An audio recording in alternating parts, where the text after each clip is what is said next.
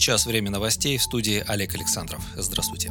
Президент России Владимир Путин поручил правительству, «Газпрому» и региональным властям быстрее проработать вопрос газификации частных домов. Иначе у нас будет так, как бывает иногда, а в народе говорят, гладко было на бумаге, да забыли про овраги. Вот чтобы такого не было, сказал глава государства на совещании по реализации отдельных положений послания Федеральному собранию. Напомним, в ходе послания Федеральному собранию 21 апреля Путин потребовал, чтобы в стране начали бесплатно подключать газ до участков граждан. В начале мая премьер-министр Михаил Мишустин подписал дорожную карту повышения газификации регионов страны. Согласно плану, будет создан единый оператор газификации, который станет центром ответственности от магистрального газопровода до границы частного участка. Кроме того, заработает единое окно для подключения, будут разработаны и внедрены единые стандарты строительства газораспределительных сетей. В правительстве обещают провести ускоренную газификацию в стране до 2023 года.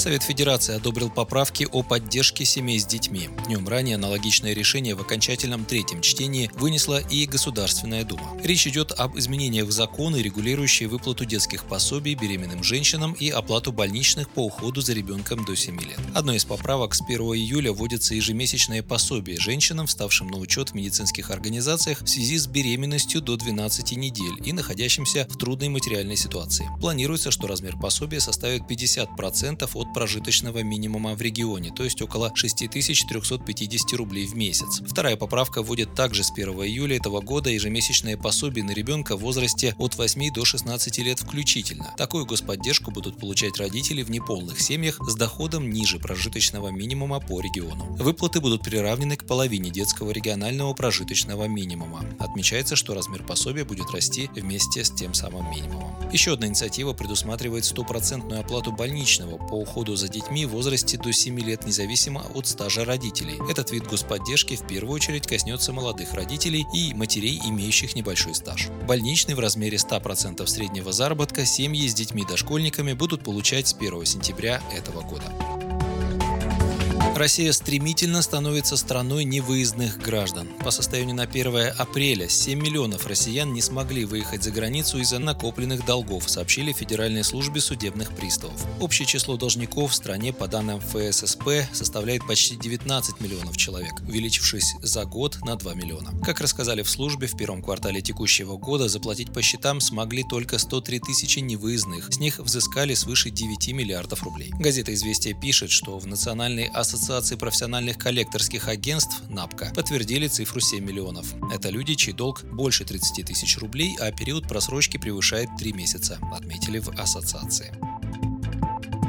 25 мая в России должна быть запущена программа детского туристического кэшбэка. Об этом сообщил в среду заместитель председателя правительства России Дмитрий Чернышенко. По его словам, в развитии туризма планируется привлечь около 2 триллионов рублей частных инвестиций до 2030 года. Кроме того, программой могут воспользоваться все желающие, и в ней примут участие около тысячи детских лагерей отдыха по всей стране. Президент России Владимир Путин дал поручение правительству рассмотреть вопрос о туристическом кэшбэке на летний отдых детей для тех, кто уже купил путевки. Ранее 13 мая премьер-министр России Михаил Мишустин объявил, что в текущем году власти выделят на эту программу 5 миллиардов рублей. Родители смогут приобретать путевки в детские лагеря по всей стране и в течение пяти дней получать автоматический возврат денежных средств на карту МИР. Возврат составит 50% от стоимости путевки, но не более 20 тысяч рублей. Поездки можно будет совершить до 15 сентября.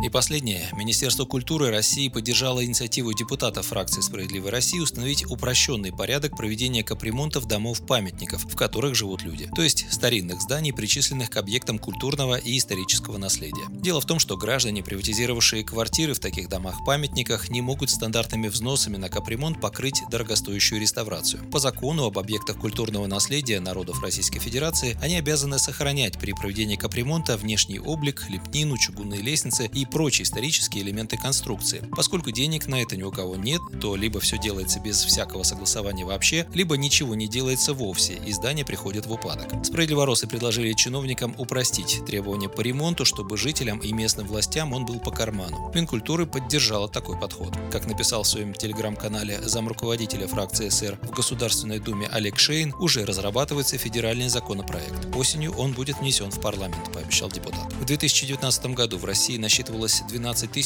787 жилых домов-памятников, на капитальный ремонт и реставрацию которых, по оценкам Минкультуры, нужно 150 миллиардов рублей. Вы слушали новости. Оставайтесь с нами, будьте в курсе событий.